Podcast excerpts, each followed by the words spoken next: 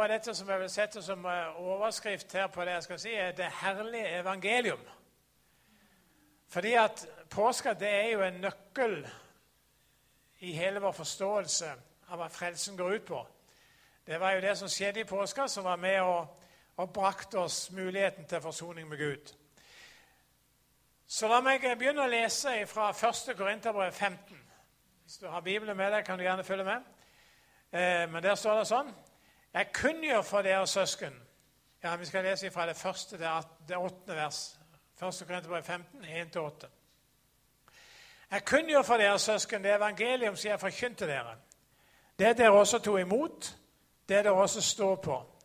Gjennom det blir dere også frelst, når dere holder fast på ordet, slik som jeg forkynte det. Ellers blir det forgjeves at dere kommer til tro. For først og fremst overga jeg til dere det jeg selv har tatt imot, at Kristus døde for våre synder etter Skriftene. Og han, eh, han døde for våre synder etter Skriftene, ja. Og at han ble begravet, at han sto opp på den tredje dagen etter Skriftene, og at han viste seg for Kefas og deretter for de tolv. Deretter viste han seg for mer enn 500 søsken på én gang. Ja, Den lever de fleste ennå, men noen er somlet inn.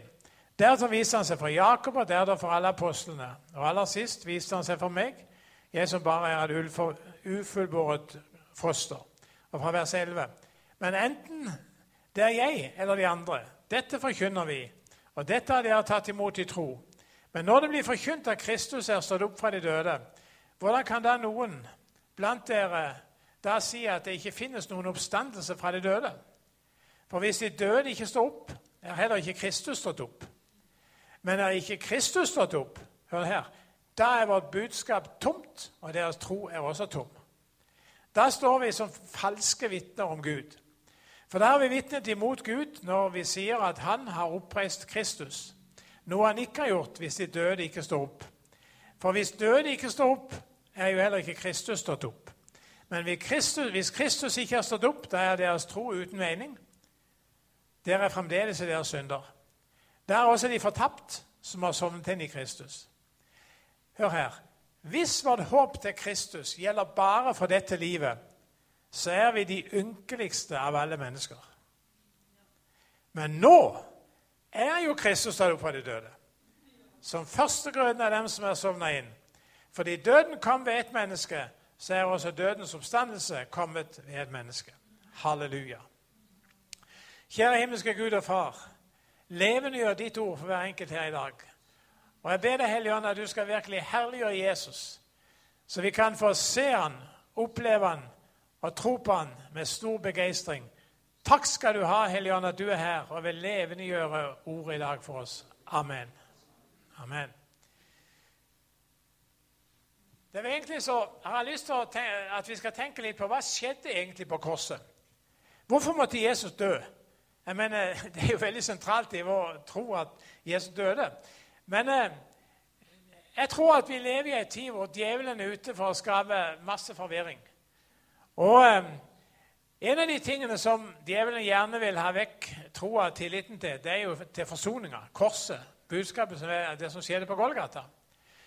Og eh, når Jesus talte i Markus 13, 22, så sier han falske Messias og falske profeter som står frem og gjør tegn under for å før de utvalgte vil. Mange har tenkt på hvordan i all verden går det an før de utvalgte vil. Altså, men Vi har jo vår tro, og vi vet jo hva det er vi holder på med. Men det må jeg si at det er, det er så snikende hvor mye sånn merkelig tro kommer inn. Og eh, når du er ute litt sånn og prøver å, å si sannheten, så kommer også de som ikke vil ha sannheten fram. og Det har jeg opplevd veldig konkret og veldig mye av. Eh, ikke bare på, ja, mest på Internett, da, med Facebook, men også personlig. Og jeg, eh, jeg må si at jeg, jeg har oppdaga at en av de tingene som kampen står om i dag, det er troa på hvorfor Jesus døde. Og Det er jo innlysende, syns jeg, for jeg har aldri tenkt på at det kunne være noe konflikt om det. Men eh, Første gangen det begynte å gå demre noe for meg i det, det var når jeg hørte en kjent forkynner stå fram og si det at, at, eh, vi er blitt enige om at vi skal ikke si noe i menigheten om, eh, om, dette med straff og dom og kors. altså Korset kan de snakke om, men bare som Guds kjærlighet.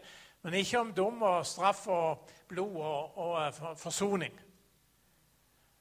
Jeg ble helt sjokka. Jeg kunne ikke liksom skjønne at det går an å snakker om Jesus, Guds kjærlighet på korset uten at du snakker om forsoning og, og dette her. Men, uh, men det har etter hvert funnet ut veldig mange som tror.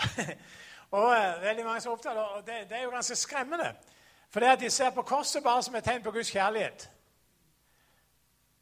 Han viser sin kjærlighet ved Jesus døde på korset. Det høres jo flott ut. Så sier det sånn for seg selv. Men hvis Gud bare viser sin kjærlighet gjennom at Jesus døde, så er det jo egentlig en merkelig måte å vise kjærlighet på. Hvis ikke det lå noe annet i det. Jeg mener, jeg går ikke bort og dør for barna mine bare for å dø og vise kjærligheten til dem. Men Jesus døde på korset for at vi skulle bli redda.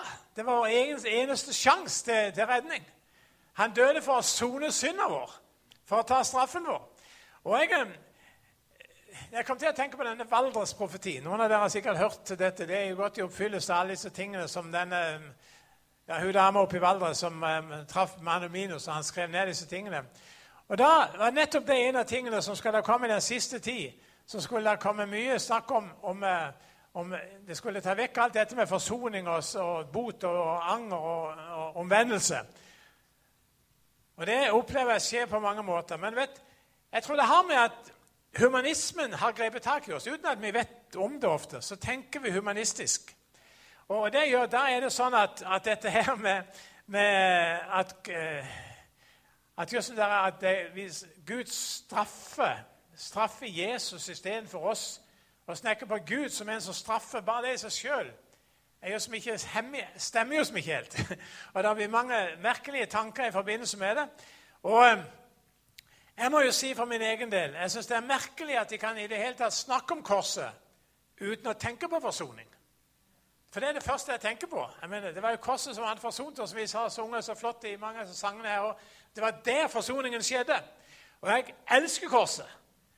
For der var det virkelig at Gud forsonte verden med seg sjøl. Og, og, han gjorde hele dette vidunderlige verket. Og Det er det jo som Paulus skriver mye om her. Men jeg, eh, det som jeg føler er viktig for oss å skjønne, at Jesus døde på korset ikke kun for å vise kjærlighet, men for å forsone oss med Gud. La oss ha det veldig veldig, veldig klart. Han døde der for å redde oss fra den straff som vi fortjente. Det var min straff. Jeg fortjente helvete. Jeg fortjente død og dom pga. det jeg har gjort. Mine tanker, ord og gjerninger. Og jeg eh, Jeg må jo si at det er jo ingen som beskriver dette så sterkt som Jesus. Når han snakker om hvor grusom fremtid mennesker har, som ikke har, som ikke har kommet til tro, som ikke har fått del i det evige livet, så er det jo det er skrekkelige beskrivelser han bruker. Deres orm aldri dør, og deres ilden aldri slukkende. Og som den rike mannen i fortapelsen var å si det at jeg pine storlig i denne lua. Altså det, det, var skrekkelige beskrivelser. Men det som er det herlige, det er det at han åpna veien for sånn at ingen mennesker behøver gå dit. Han løste alle lenker. Han var med og gjorde det mulig for oss alle å finne fred i Han. Og eh, Der står i Romerne 4, 25 Jesus, han som ble overgitt til døden for våre synder og oppreist for at vi skulle bli rettferdige. Og Jesu død var den eneste måten som kun som synder kunne forsones på. Min og din synd. Og det er en vidunderlig sannhet. Og jeg eh, tror Vi alle, vi må ikke miste den. For det at da er selve fundamentet for vår tro borte.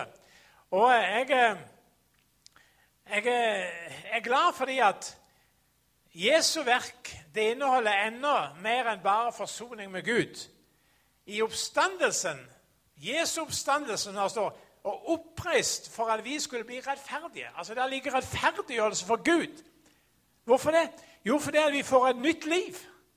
Vi oppstår til et nytt liv som er rettferdig helt ifra bånda. Og Da kan vi møte Gud en, på en rettferdig måte. Når du leser om Jesus i Getsemane,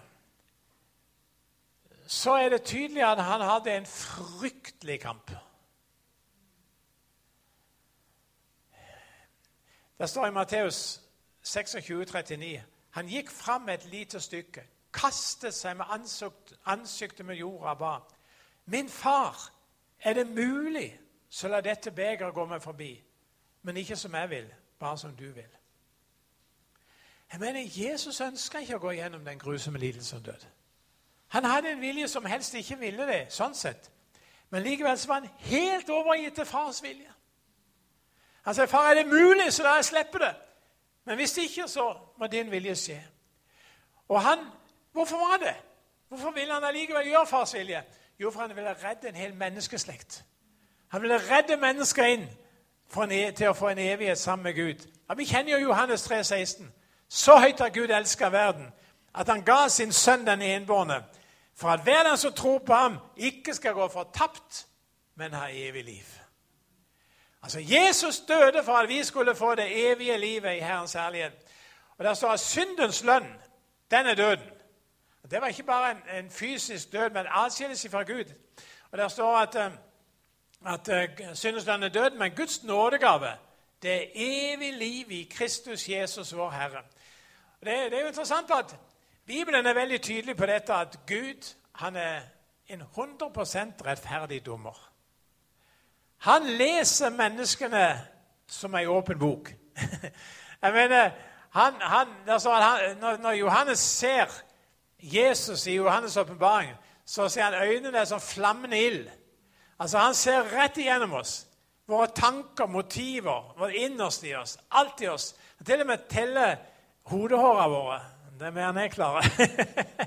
Men han vet alt om oss. Han kjenner motivene våre, det innerste i oss. Det vet han.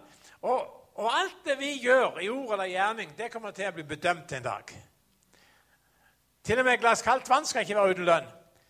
Men også et, hvert eneste si, uh, unyttig ord skal vi gjøre regnskap for. Altså Alle ting, både pluss og minus, vi skal være for, til og med Paulus sa jeg skal være for Kristi domstol, for at jeg kan få igjen med mitt legeme det som er skjedd, jeg kan gå til rundt.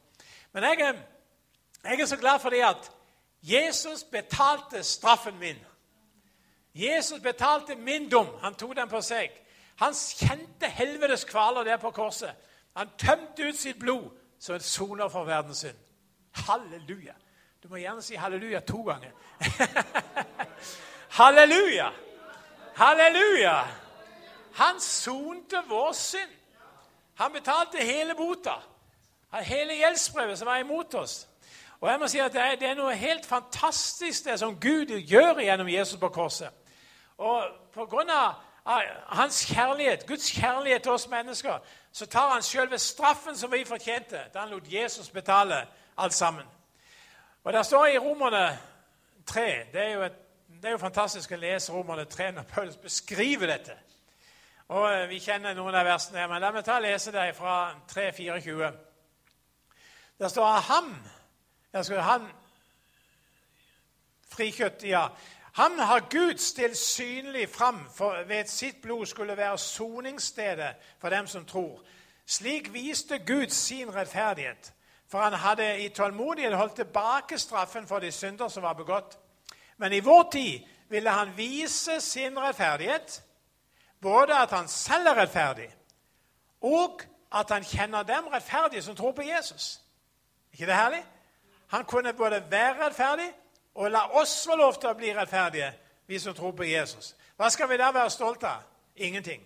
Hvilken lov sier det? Gjerningens lov? Nei, troens lov. Og ikke bare forsonte han all synd som er gjort, og all synd som kommer til å bli gjort, og alt dette her.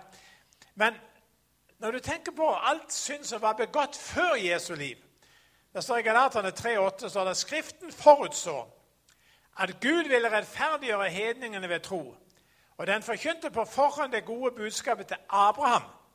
I deg skal alle folkeslag velsignes. Derfor ble de som tror, velsignet med den troende Abraham. Men Abraham ble det lenge før Golgata. Abraham ble det langt tilbake, til og med før lovens tid.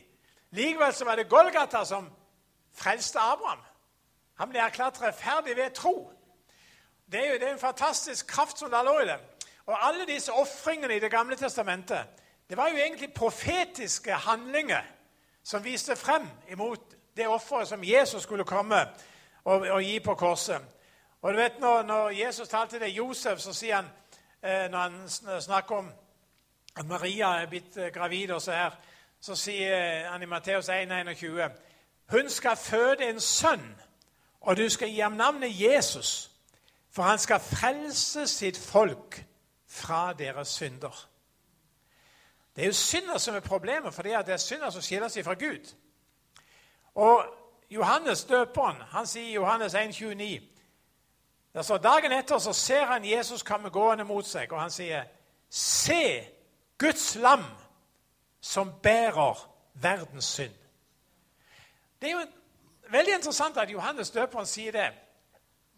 Det er tydelig at han på en måte profetisk visste at Jesus kom til å dø. Han sier det er Guds lam som bærer verdens synd. Jeg har tenkt riktig på det for noe senere tid. Altså, Johannes døperen skjønte at her er det noe mer enn bare et liv. Her er det et offer. Og eh, på grunn av han så vil vi bli erklært rettferdige for Gud. Ikke på grunn av våre gjerninger, men på grunn av hans offer for oss på Golgata. Og det er når vi tror det, og er villig til å gjøre han til herre, bli hans disipler, det er da det tilregnes oss av bare nåde. Halleluja. Og jeg, eh, vet, det, det, som skjedde på korset, har jeg ofte vært opptatt av at vi ikke bare opplever å få vår synd tilgitt.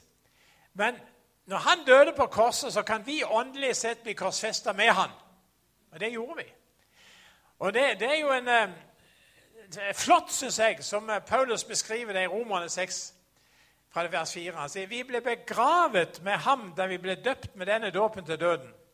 Og som Kristus ble reist opp fra de døde ved sin fars herlighet, så skal også vi vandre i et nytt liv.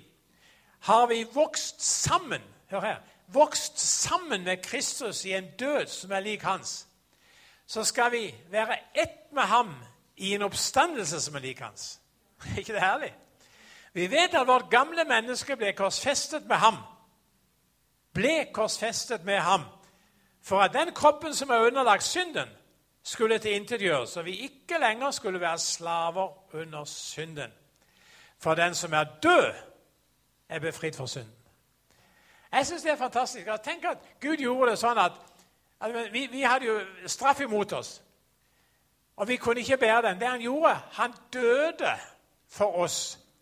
Og når vi er døde, ja, da mister jo til, til og med den største kravstore mannen som har krav imot deg når du er død, så, så, har han ikke noe mer mulighet. Du får, du får ikke noe ut av en død person. Du, du, er ferdig. Han er fri død. Han er fri gjelda. Halleluja. Vi døde med Kristus. Vi er fri gjeld. Vi er rettferdiggjort. Vi har fått et nytt liv. Og så står Galaterne 3.27 sier alle dere som er døpt til Kristus, dere har ikledd dere Kristus. Og Kolossene 2 også står der i, i, fra vers 12 For i dåpen ble dere begravet med ham, og i den ble dere også reist opp med ham ved troen på Guds kraft, han som reiste Kristus opp fra de døde. Dere var døde av misgjerningene og deres uomskårne kjøtt og blod. Men han gjorde dere levende sammen med Kristus da han tilga oss alle våre misgjerninger. Gjeldsbrevet mot oss, det slettet han det som var skrevet med lovbud, han tok det bort da han nagla dette korset. Halleluja. Hele gjeldsbrevet, alt det tanker, ord og gjerning, alt som måtte være ting som måtte føres bort fra Gud, det tok han og sletta ut på korset. Og Det er tydelig at Paulus han er veldig begeistra da han utbrøt i Galaterne eh, 2.19. Jeg, er korsfestet med Kristus. Jeg lever ikke lenger selv, men Kristus lever i meg. Kan vi ikke si det høyt og kraftig sammen? Jeg er korsfestet med Kristus. Jeg lever ikke lenger selv, men Kristus lever i meg. Enda en gang. Jeg er korsfesta med Kristus. Jeg lever ikke lenger selv, men Kristus lever i meg. Halleluja! Halleluja! Han lever i oss. Og Det er jo det som gjør at vi har fått en ny måte å tenke på, en ny måte å være på. Jeg mener, Du kan møte mennesker som har møtt mange mennesker som har vært opptatt av bundet alkohol og synd og elendighet og alt det gamle livet. og Så får de oppleve Gud. Og plutselig det som de før likte, det hater de. Og det som ikke de før kunne bedra, det elsker de. De ønsker å komme på møte, de ønsker å lese Bibelen, de ønsker å gjøre alt dette fordi de har fått et nytt liv. De har fått noe av det Guds sinnelag inni seg, og det er blitt nytt. Og Det er det, som det nye livet handler om. Jeg, jeg tror det er så viktig at uh, vi forstår at døden var én ting. Men døden, Jesu død hadde ikke hatt effekt om ikke også oppstandelsen hadde kommet. Jesus han, han, eh, han døde jo ikke av korsfestelsen. Jeg mener, De som ble korsfesta, kunne leve fra, de sier, fra to til sju dager etter, med hengende der. Så du, du, ikke, du, døde ikke raskt av det. Det var jo derfor de knuste beina på disse to andre røverne, for de skulle være sikre på at de var døde. Men Jesus hadde dødd allerede. Jesus sa det sjøl. 'Ingen tar mitt liv, jeg gir det'.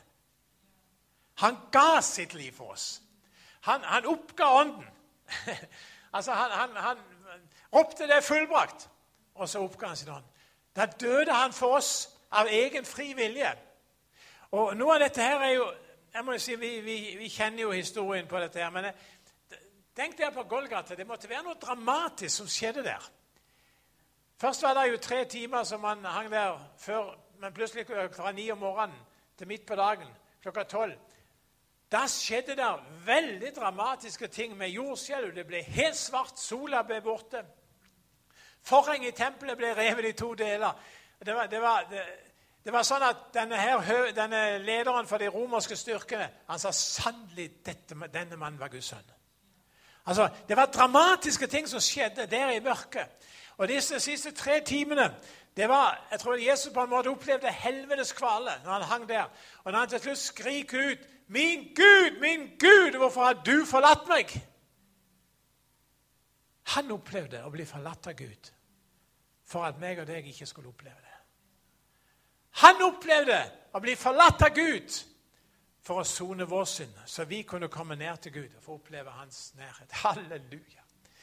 Du vet, eh, Det er jo interessant at når Jesus sto opp fra det døde, hvorfor gjorde han det? Jo, det var for å skape en ny familie. En helt ny menneskerekke. Jeg har, ofte, jeg, si jeg, jeg har ofte talt om det, og kanskje jeg har talt her også om det før. Men jeg syns det er veldig fint det som Paulus skriver i 1. Korinterne 15. La oss lese det fra vers 45. Det står Det første mennesket Adam Han var det første mennesket Adam. Han ble en levende sjel. Men så sier han den siste Adam ble en ånd som gir liv. Det er jo Jesus, ikke sant? Det åndelige var altså ikke det første, men det sjelelige. Deretter kom det åndelige. Og så sier han det første mennesket var fra jorden og skapt av jord. Det andre mennesket er fra himmelen. Slik det første jordiske mennesket var, slik er også de andre jordiske. Men slik det den himmelske er, slik skal også de himmelske være. På samme måte som vi har båret det jordiske menneskets bilde, skal vi også bære den himmelskes bilde. Halleluja. Altså, Han sier her at, at Jesus var den siste Adam. Han sier ikke det siste mennesket. Nei, han sier han var det første mennesket, og han var den første Adam. Men han var den siste Adam, og han var det andre mennesket. Eller det første mennesket.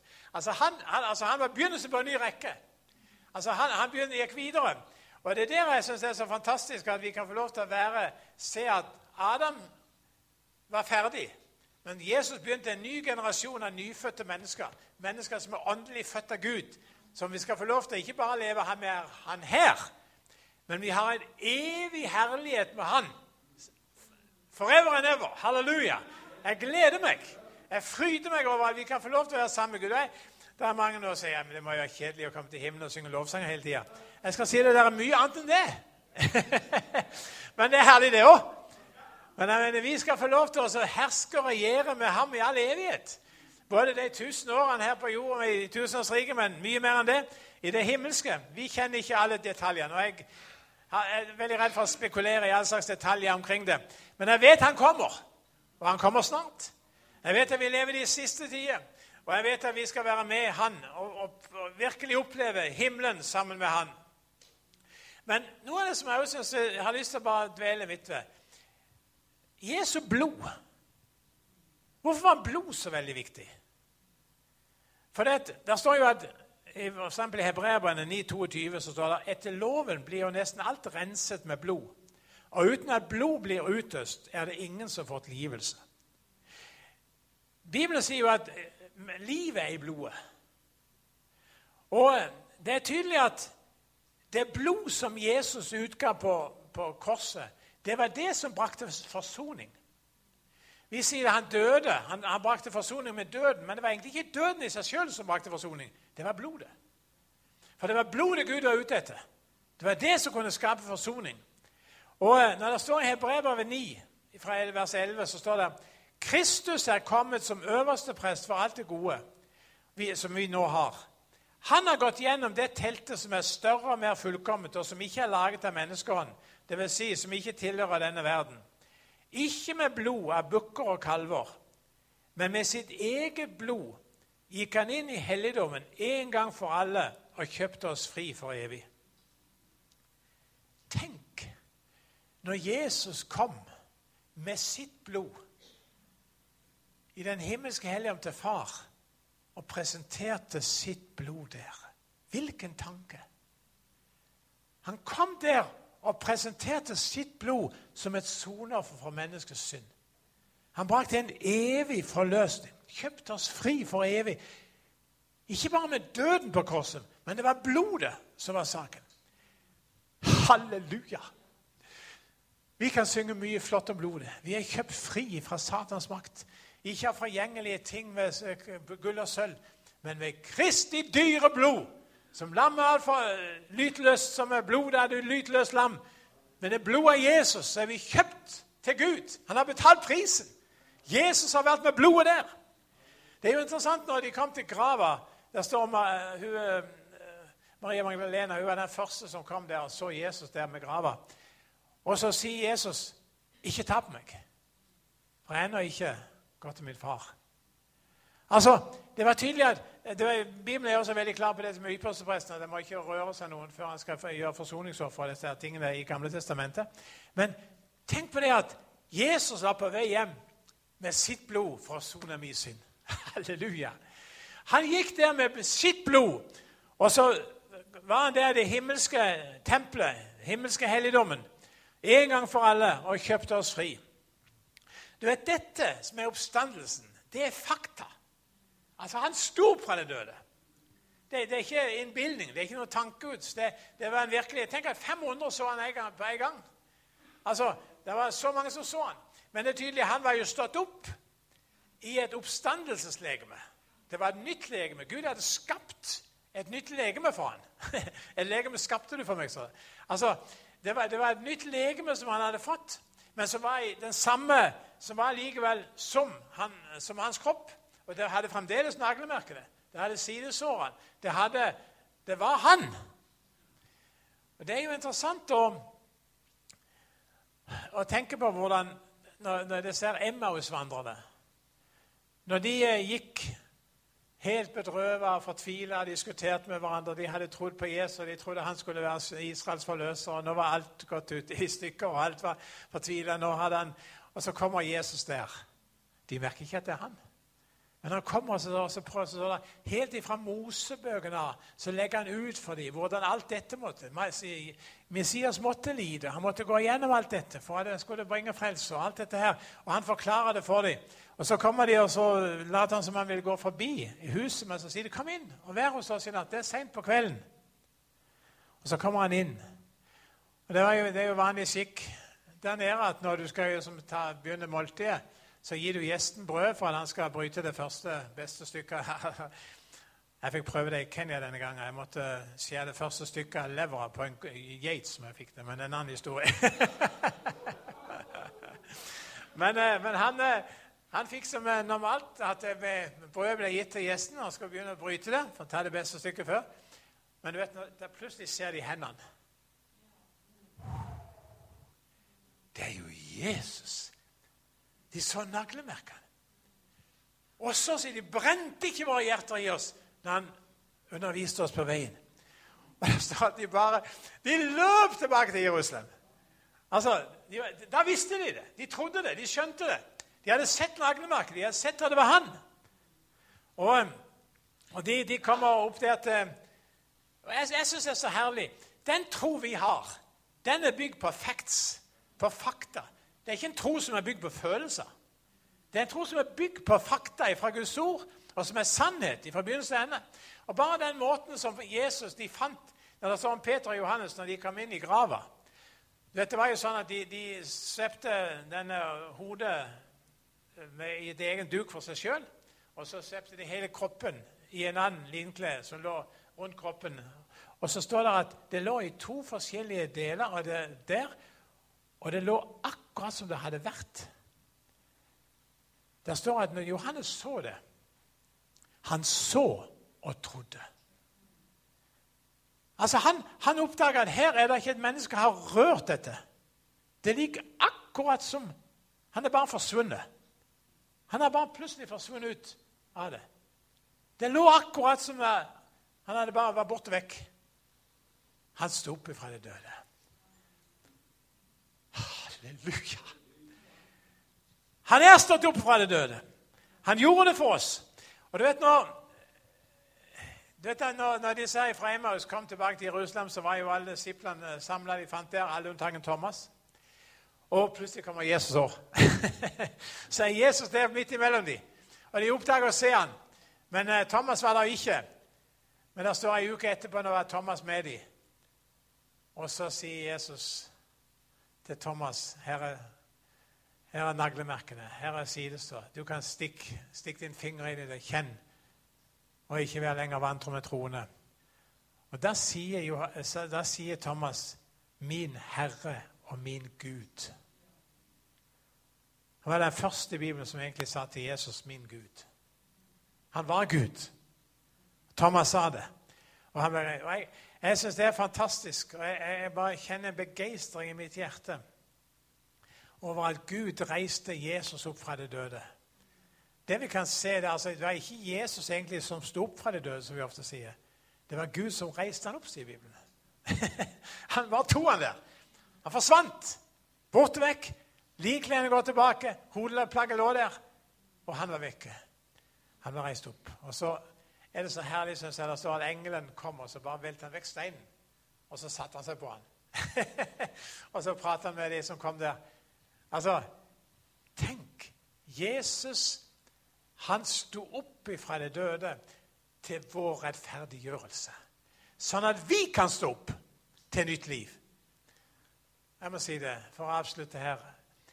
Vi kan forkynne nytt liv til mennesker pga. Jesu død og oppstandelse. Vi kan forkynne nytt liv til mennesker. Fordi at han soner vårt liv. Og så gir han oss han soner vår synd. Og så gir han oss mulighet til at vi kan få lov til å på en måte la vårt menneske dø. Det gamle mennesket i oss dø. Og så kan vi ta imot hans liv inni oss. Og du vet, Når Bibelen snakker om det nye livet, det synes jeg er helt fantastisk, så står det at at Guds, eh, Det står i Johannes brev som sier at Guds sæd blir i ham. Altså, Vi er født av Guds sæd i oss. og det står også til vi er kjøpt fri fra våre synder som er arvet fra fedrene. Vi er til og med født, altså, vi er med løst fra arvesynder. og vi er, vi, er, vi er, også løst fra gamle arvelige egenskaper som er litt uh, ikke helt gode. Men altså, vi er kjøpt fri av Jesus. Og så kommer vi over, så får vi det nye livet, og så sier Peter at vi har fått del i guddommelig natur. Vi har fått alt som tjener til liv og gudsfrykt. Hvilke fantastiske ting som ligger i det nye livet. Altså, Vi behøver ikke lenger å trelle under synd og elendighet og, og leve det gamle livet og, og hele tida være opptatt med det. Vi kan få lov til å få del i det nye livet. En ny ånd med ny kraft, med ny seier vi skal feire påske med begeistring. Halleluja. Fordi han er vår Herre, som gikk i døden for oss. Halleluja. Og Gud reiste han opp ifra det døde, for døden kunne ikke holde han. Og så skal vi få lov til å oppleve og så invitere han inn i vårt hjerte, så han kan bo der. Og så venter vi bare på dagen han kommer. Om det blir sånn eller sånn, spiller ikke noen rolle for meg, men jeg vet at han kommer snart. Og jeg tror hele verden forbereder seg på at han kommer snart. Han skal herske fra Jerusalem og styre denne verden på en bedre måte enn noen andre kunne. Skal vi be. Takk, himmelske Far, at du sendte Jesus. Takk, Far, at du ofra din enbårne sønn for at vi skulle finne frelse, forsoning, fred med deg, Gud. Takk skal du ha, Gud, for Jesus. Herre, jeg ber deg for hver enkelt som er her inne i Filadelfia denne kvelden. Jeg ber at hver eneste en av oss må få lov til å si et rungende ja. Et rungende ja til deg, til din frelse, til din forsoning. Få lov til å la vårt eget dø, vende om til deg, søke ditt åsyn, og få lov til å legge oss helt i dine armer og kjenne at du vil ta hånd om vårt liv fra nå av, Herre. Takk, Herre, at du rører med mennesker nå. Og jeg bare velsigner hver enkelt til fellesskap og samfunn med deg. I Jesu Kristi navn. Amen.